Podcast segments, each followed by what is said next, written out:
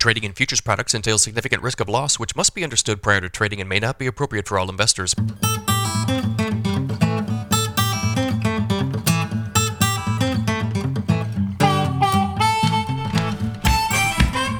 Good morning, everybody. It's Monday, January 23rd, 5:39 a.m. Central Time as I speak here. March corn futures down four and a half at 671 and three quarters. March soybeans down 14 and three quarters at 1491 and three quarters. March Chicago wheat down seven and a quarter at 734 and a quarter.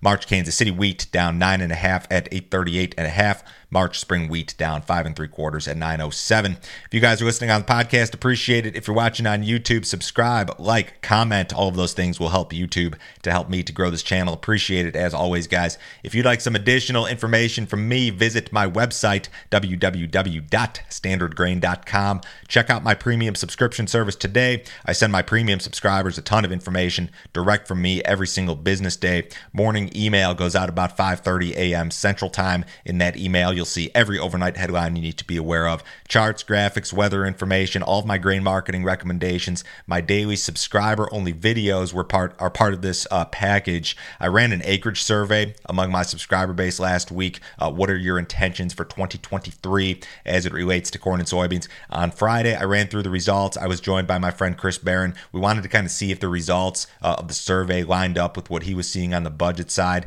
Uh, this was uh, a good kickoff to kind of the acreage battle season. I'm going to be doing a lot more acreage videos over the next several weeks.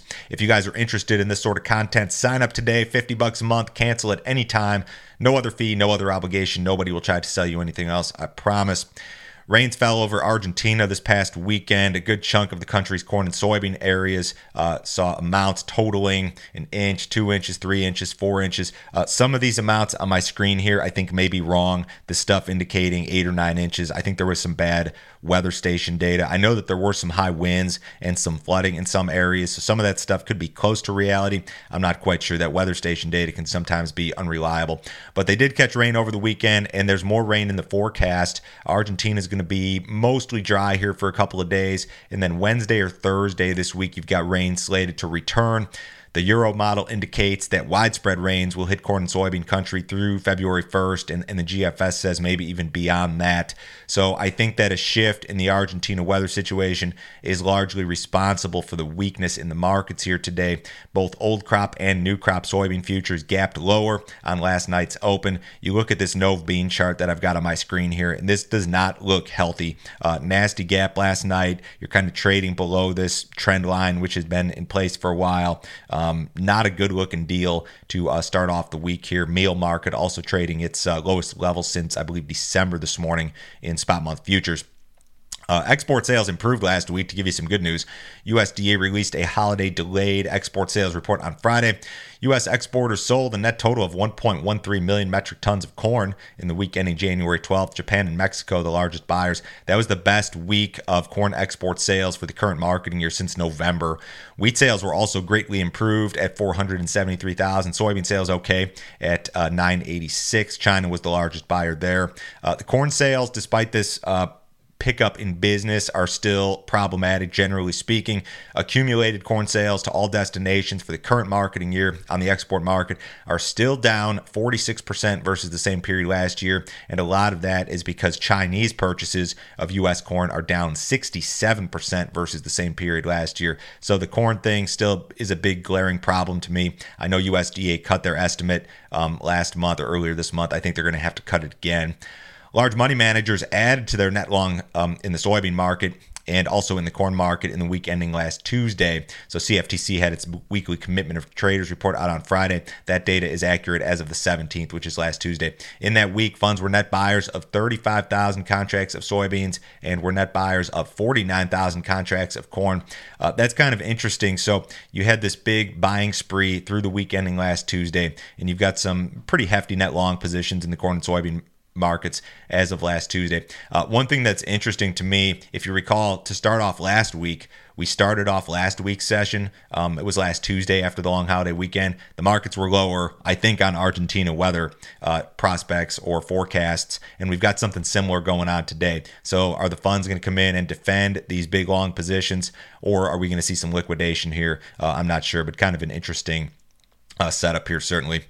U.S. drought remains an issue, although you have seen some improvement. I haven't run through U.S. weather in a while, so I'll do it here today. Uh, USDA related uh, released released updated drought data last week. U.S. corn areas experiencing a drought have declined to 47%. They peaked at 71% in October. Same thing with soybeans. U.S. soybean areas experiencing a drought now 39% after peaking at 71% in October.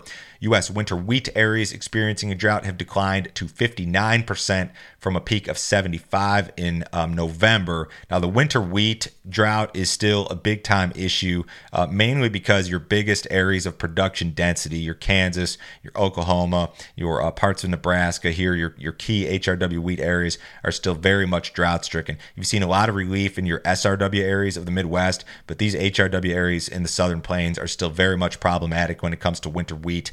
I know that the market doesn't seem to care about this right now. The wheat market has really, really struggled.